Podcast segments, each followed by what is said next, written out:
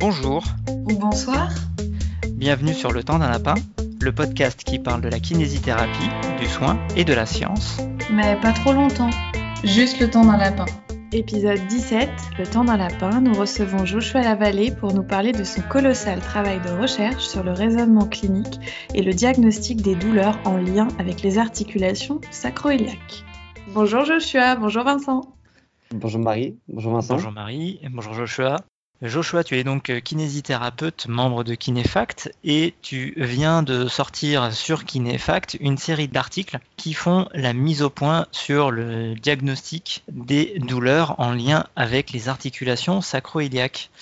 Euh, pour commencer, est-ce que tu pourrais te présenter? Bien sûr, alors je m'appelle Joshua Lavallée, je suis euh, donc kiné diplômé de 2016 de l'IFMK de Reims. Euh, J'exerce comme libéral. Euh, j'ai commencé en tant qu'assistant euh, pendant à peu près huit mois euh, parce que j'avais envie de poser un petit peu ma pratique avant de, avant de faire des remplacements et pouvoir voir un peu du pays.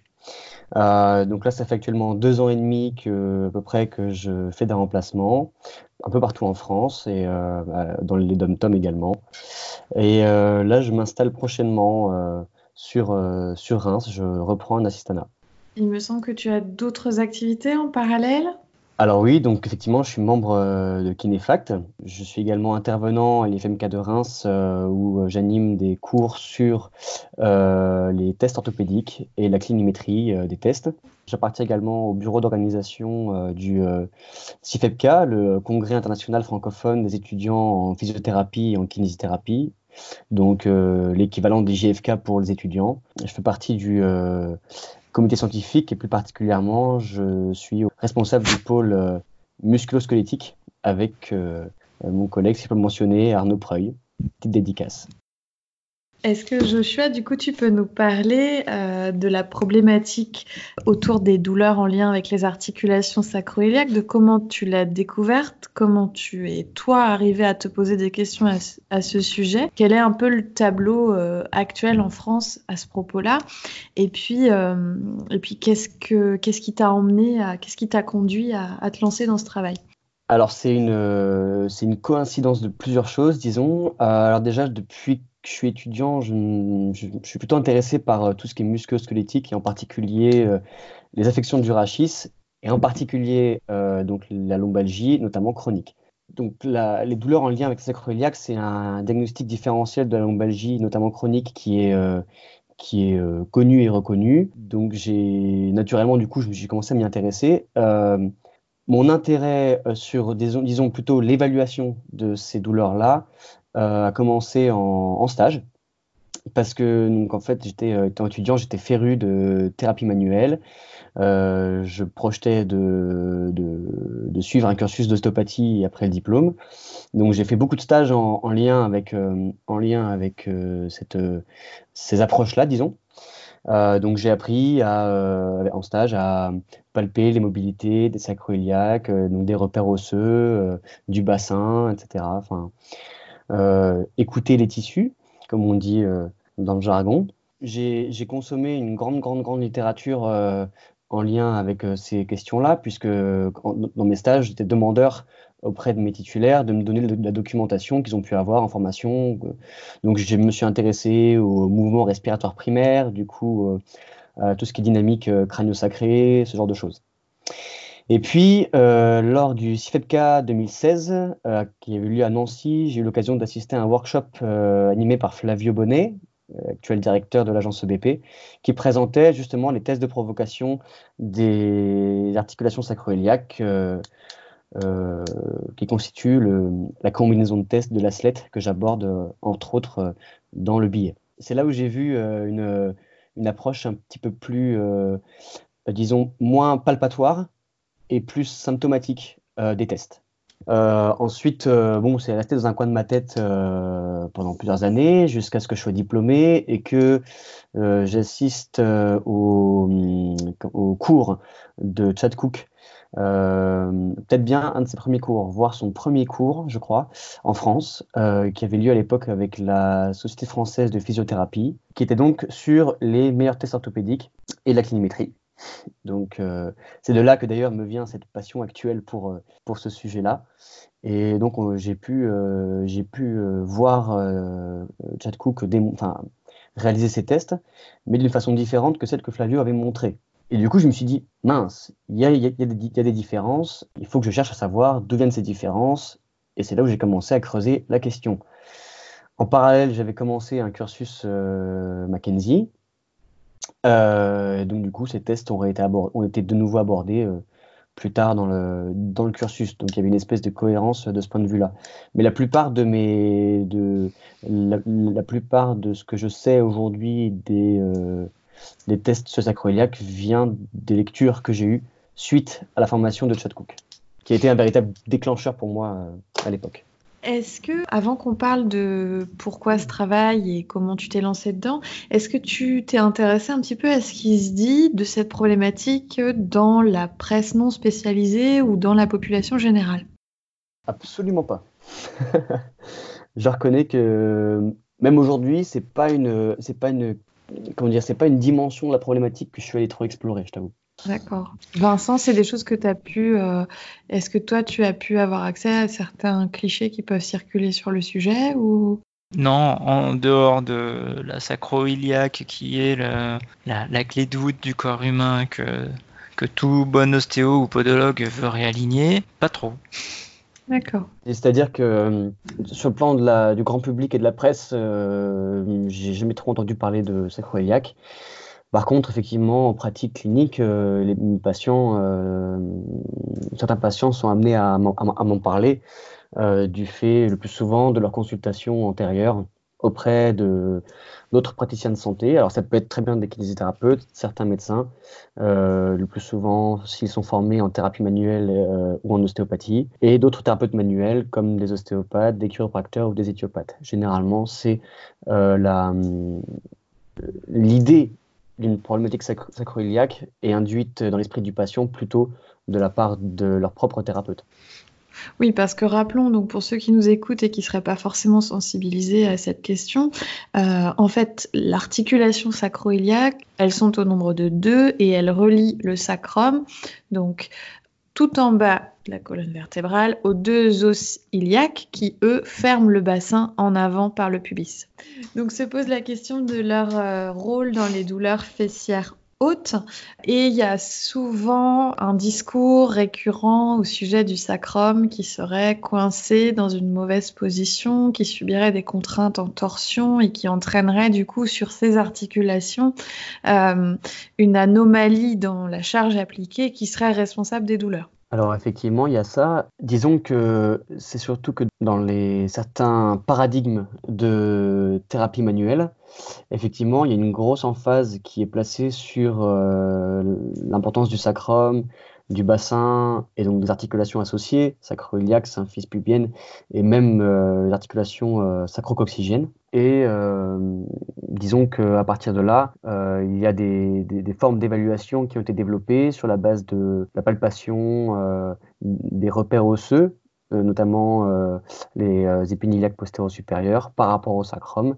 afin d'identifier s'il y avait des, ce qu'on appelle des dysfonctions, c'est-à-dire des anomalies de position ou de mobilité donc de ces repères osseux. Donc en fait, si on veut bien, dans ces, dans ces paradigmes-là, l'hypothèse des douleurs sacroiliaques est une hypothèse qui est rapidement envisagée, alors que l'épidémiologie nous montre euh, que la, prévalence de ces euh, douleurs-là, ou plutôt de l'implication des sacroiliaques, peut être extrêmement variable. C'est d'ailleurs un problème dans la littérature. On a des chiffres qui vont de 7 jusqu'à quelque chose comme plus de 70% en fonction euh, de l'environnement clinique, en fonction des critères diagnostiques et donc de la référence standard qui a été utilisée, donc c'est-à-dire du, moyen euh, diagnostic utilisé. Euh, un accord semble être, être trouvé autour de cinquième ou un quart des lombalgies chroniques qui seraient atteints de ces problématiques-là. Euh, tout ça pour dire que il, semble, il me semble, d'après mon expérience en toute limitée, euh, je tiens à le préciser, euh, que euh, la problématique sacroiliaque est certainement assez surreprésenté dans certains paradigmes de thérapie manuelle plutôt. Donc en fait, toi, tu as eu accès finalement à beaucoup de littérature, beaucoup de littérature plus ou moins contradictoire par rapport à ce qu'on t'a enseigné, par rapport mhm. à la façon d'aborder la problématique. Et donc tu disais, tu es membre de Kinefact, je crois que c'est depuis un moment.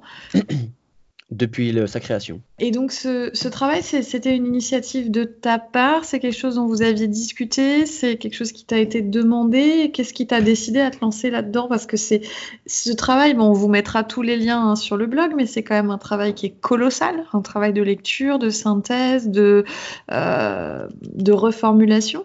Comment ça s'est passé?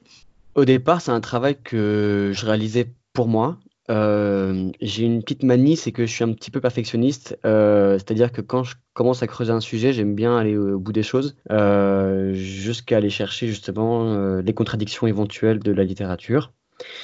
malheureusement, des contraintes réalistes de temps m'empêchent de le faire pour tous les sujets qui m'intéressent. Mais dans ce cas-là, j'ai voulu, j'ai voulu creuser parce que c'est un sujet qui m'intéressait sans raison particulière. donc j'ai commencé de mon côté.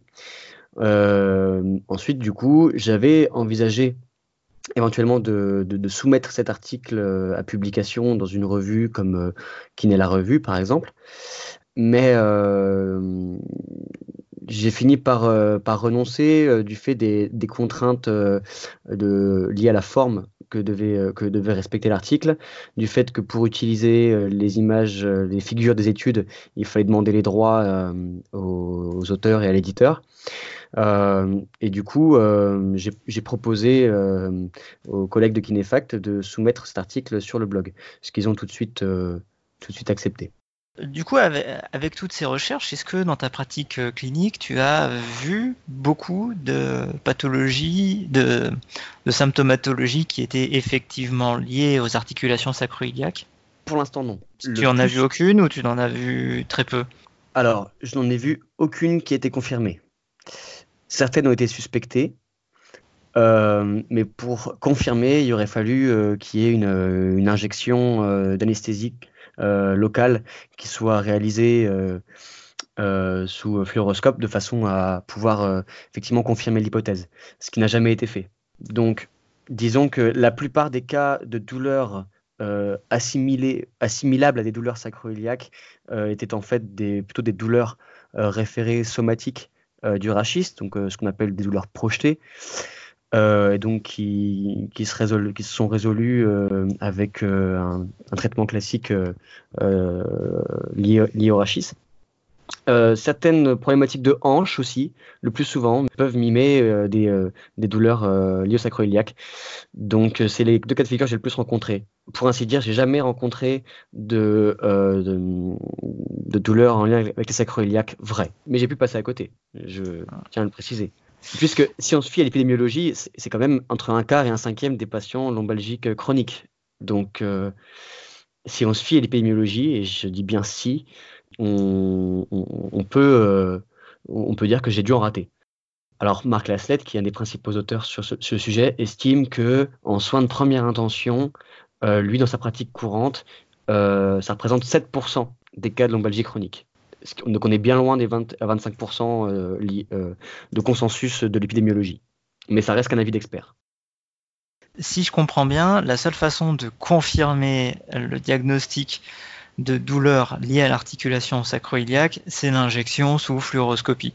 C'est ça. Alors, euh, ça a le problème d'être assez invasif. Mais aujourd'hui, en fait, la, le, comment dire, le, le, gain de, confiance sur euh, l'hypothèse d'une sacroiliaque euh, que nous permettent les tests cliniques euh, dont, on dispose est, modéré. C'est-à-dire que, en gros, les tests, pour, pour résumer un petit peu, les meilleurs tests dont on dispose ne suffisent pas pour poser le diagnostic. Et notamment si derrière il faut évoquer un geste plus invasif, il semblerait que euh, une injection diagnostique de confirmation, effectivement, soit, soit requise. Toi, tu as travaillé sur la démarche diagnostique. Comment on identifie ou non euh, une douleur liée aux articulations sacro-iliaques et dans quel ordre est-ce qu'on va rechercher les choses? C'est pour ça que tu as proposé un algorithme euh, qui est absolument incroyable. Moi, je suis totalement fan.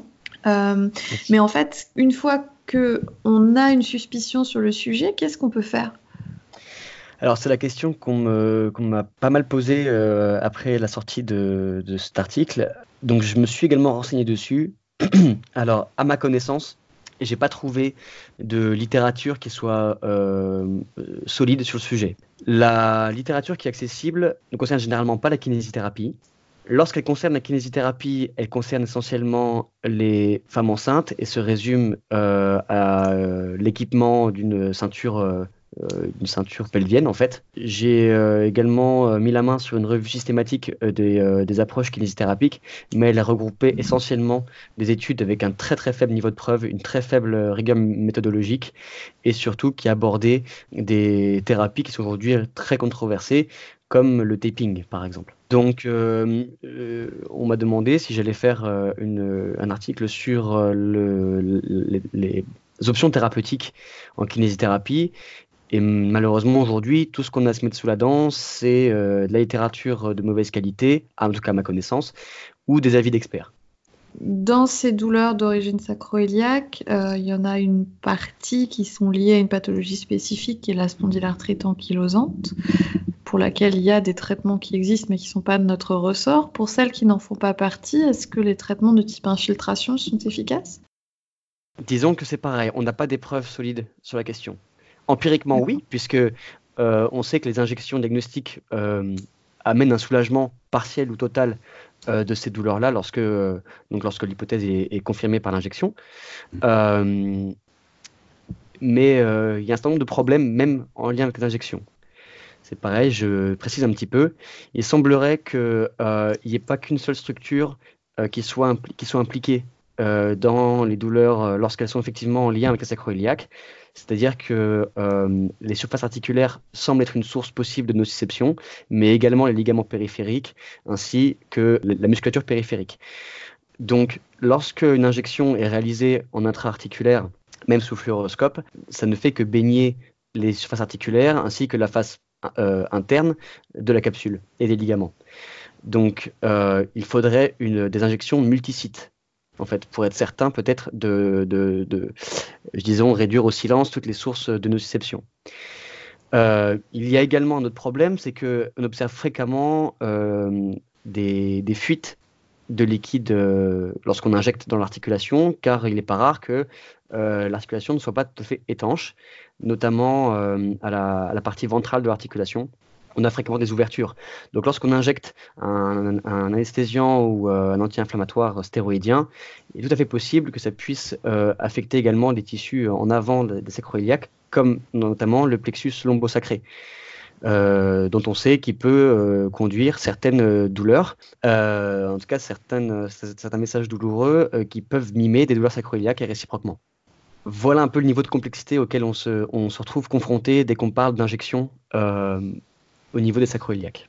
Avant d'établir le, diagnostic de douleur liée à l'articulation sacroiliaque, il faudrait d'abord passer par les tests euh, cliniques dans ton algorithme, puis éventuellement réaliser un examen d'imagerie et enfin faire cette fluoroscopie. Et seulement une fois la fluoroscopie réalisée, on pourrait passer à des techniques invasives de, de stabilisation de l'articulation. Alors en fait, euh, l'imagerie est associée au geste infiltratif. Euh, c'est-à-dire que euh, l'utilité diagnostique de l'imagerie va surtout avoir, va surtout prendre place en cas de suspicion en fait de spondyloarthropathie ankylosante pour détecter effectivement une, une articulation qui serait inflammatoire. On peut observer ça également chez les femmes enceintes. Euh, mais globalement, euh, le risque à passer des imageries, euh, chez des sujets avec des comment dire, des douleurs qui ne seraient pas d'horaire inflammatoire et qui n'auraient pas un tableau qui serait cohérent avec un rhumatisme inflammatoire, ce serait en fait, ce serait même problématique que au niveau lombaire ou au niveau cervical ou ailleurs dans le corps, c'est qu'on retrouverait des signes normaux de dégénérescence. Du vieillissement, donc de l'arthrose, des choses comme ça. voilà on observe, la, on observe la même tendance que pour le rachis lombaire, c'est-à-dire qu'on euh, on a une augmentation de la prévalence des, de la dégénérescence articulaire euh, au, fil de, au fil de la vie. Voilà. Donc l'imagerie n'est uniquement associée au, enfin l'imagerie euh, plutôt la fluoroscopie est associée uniquement au geste infiltratif afin d'être certain de bien injecter au bon endroit. Du coup, ce qu'il faut retenir, c'est que l'injection sous fluoroscopie permet de confirmer l'hypothèse qui émerge à l'issue de l'évaluation clinique, telle que décrite dans l'algorithme, et permet donc de s'assurer que la décision d'opérer ne soit pas prise à la légère. Mais cela dit, hmm. c'est aussi parfois ce qui se passe en kinésithérapie. Soyons honnêtes. Absolument. La décision de traitement est parfois prise avant que le patient rentre. C'est là où je trouvais euh, cet algorithme intéressant et, je pense que pour ces décisions d'intervention, c'est assez récurrent. Finalement, c'est pas forcément pris à la légère, c'est pris dans un chemin décisionnel qui, n'intègre pas euh, l'ensemble, je pense, des paramètres. Et c'est ce que je trouve intéressant et que tu proposes dans ton algorithme. C'est pas, et c'est ce que tu dis dans le dossier, c'est pas, la question c'est pas comment on diagnostique une douleur en lien avec une sacroiliaque, c'est dans quel chemin est-ce qu'on mm. avance pour être sûr qu'au moment où on pense à la sacroiliaque, c'est euh, pas confirmé par des biais et des éléments mm. et des faux positifs, mais au contraire que à ce moment-là, c'est euh, c'est le moment où le résultat du test sera le plus fiable.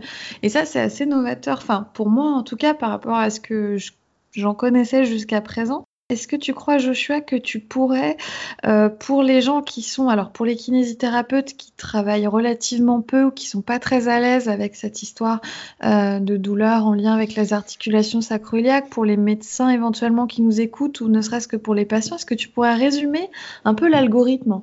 Donc oui, euh, on peut essayer de résumer ça. Déjà, d'un point de vue clinique, il faut avoir exclu toute hypothèse d'implication, en tout cas autant que possible, d'implication lombaire et de hanche.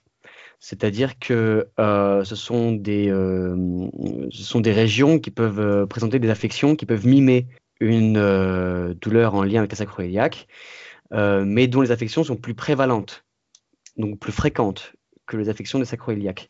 Donc il paraît logique de commencer par envisager ces hypothèses-là, d'autant plus que euh, les tests au niveau des sacroiliaques sollicitent la région de la hanche et la région lombaire. Donc si on n'a pas exclu une problématique à ces niveaux-là, euh, on risque en fait d'avoir des faux positifs au test. C'est-à-dire euh, lorsqu'on fait des tests sacroiliaques, en fait avoir une réponse qui vient non pas des sacroiliaques, mais des lombaires ou de la hanche. Donc c'est fondamental pour justement avoir un minimum de biais lors des tests et euh, avoir plus de certitude, plus de confiance dans le fait que euh, la problématique est plutôt sacroiliaque et pas autre. Euh, donc c'est vraiment l'aspect important, il est là, c'est exclure, disons, toute affection qui pourrait être confondante et qui est, qui est forcément, enfin qui est le plus souvent moins prévalente que des affections sacroiliaques. Une partie importante de l'examen, c'est également s'assurer qu'il n'y ait pas d'autres des problématiques rhumatismales face à une hypothèse de sacroiliaque, notamment si le, déclenchement des douleurs est euh, sans raison apparente, euh, entre guillemets idiopathique, euh, il faut envisager l'hypothèse d'un rhumatisme inflammatoire, en particulier chez les jeunes adultes, hommes comme femmes d'ailleurs. Donc, euh, il faut rechercher euh, des signes euh, non rachidiens d'inflammation, c'est ce que j'évoque dans l'algorithme également, c'est-à-dire du psoriasis, une dactylite, ce genre de choses. Et éventuellement, demander, s'il y a une forte suspicion, demander des examens complémentaires en ce sens. Et précocement, il semble que l'IRM soit la plus indiquée, car en fait, à la radiographie ou au scanner, on, on verra apparaître des signes, mais plus tardivement dans l'histoire de la pathologie une fois que l'inflammation aura euh, entraîné des, euh, changements euh, structuraux.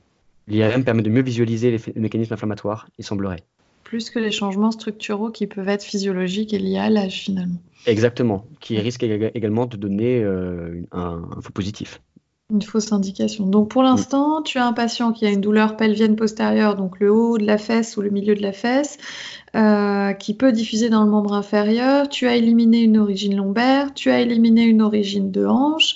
Tu n'as pas d'argument en faveur d'une pathologie inflammatoire. Et maintenant alors à ce stade, effectivement, je vais réaliser euh, les tests de provocation euh, sacroiliaque, donc qui sont au nombre de 4 ou 5 à savoir le test de distraction, test de compression, euh, test de torsion pelvienne, et pour utiliser le terme anglais, thrust du, du, fémur et thrust du sacrum, qu'on pourrait traduire en français par en gros mise en compression et secousse du fémur et du sacrum.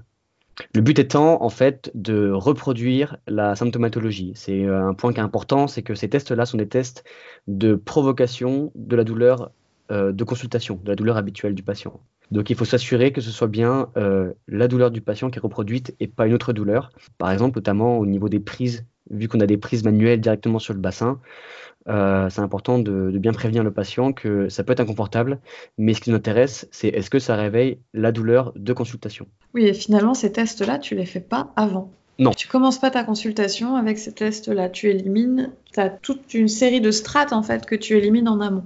Et donc, ces 4 à 5 tests du coup que tu proposes là à ce moment-là, qu'est-ce que tu peux en déduire du coup en fonction du résultat? Alors, la conclusion qu'on va pouvoir avoir va dépendre euh, du nombre de tests qui, euh, qui, nous reviennent positifs. Si on considère euh, les, 5 tests, pour envisager une, une, douleur en lien avec la sacroiliaque, il faut qu'on ait au moins 3 tests qui sont positifs. Si on en a moins, moins de trois tests, la probabilité pour qu'il y ait une douleur en lien avec la sacroiliaque est relativement faible. Mais il y a un piège, c'est que si on se fie euh, à la, donc au, chiffre, euh, au des études, si on a par exemple 5 tests positifs sur 5, le, gain sur la probabilité n'est pas non plus très élevé. C'est-à-dire que l'idée, c'est que si tous les tests sont positifs, c'est peut-être que c'est pas sacroiliaque en fait. Et qu'on est passé à côté de quelque chose qui, euh, rend, qui sensibilise la réponse des tests, qui rend les tests trop positifs, entre guillemets.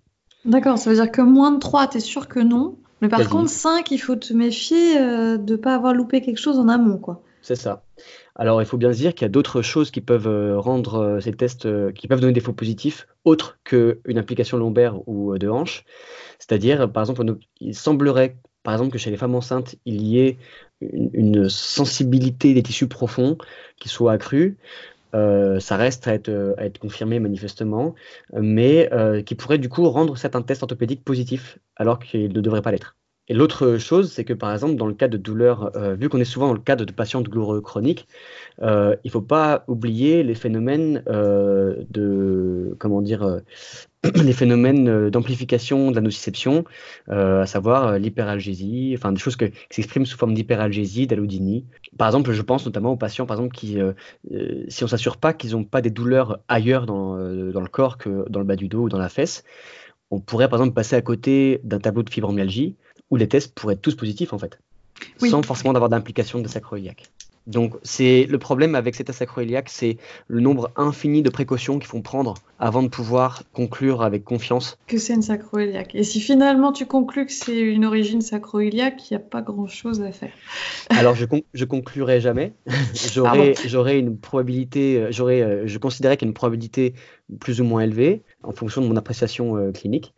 Et euh, en fonction, je discuterai avec le patient euh, des, différentes options thérapeutiques en l'informant du fait que euh, n'a pas aujourd'hui manifestement de prise en charge, on n'a pas de gold standard au niveau de la prise en charge, et que tout ce qu'on peut faire, c'est tenter. Tenter, par exemple, une injection, déjà pour confirmer l'hypothèse, et s'il y répond bien, peut-être la renouveler pour voir si on peut obtenir une antalgie sur le plus long terme. merci Joshua, c'était vraiment passionnant. Je crois que Vincent, tu avais encore une question? Euh, oui, alors Joshua, qu'est-ce que tu pourrais nous dire sur euh, les douleurs en lien avec les articulations sacroiliaques de la femme enceinte euh, ou qui vient d'accoucher?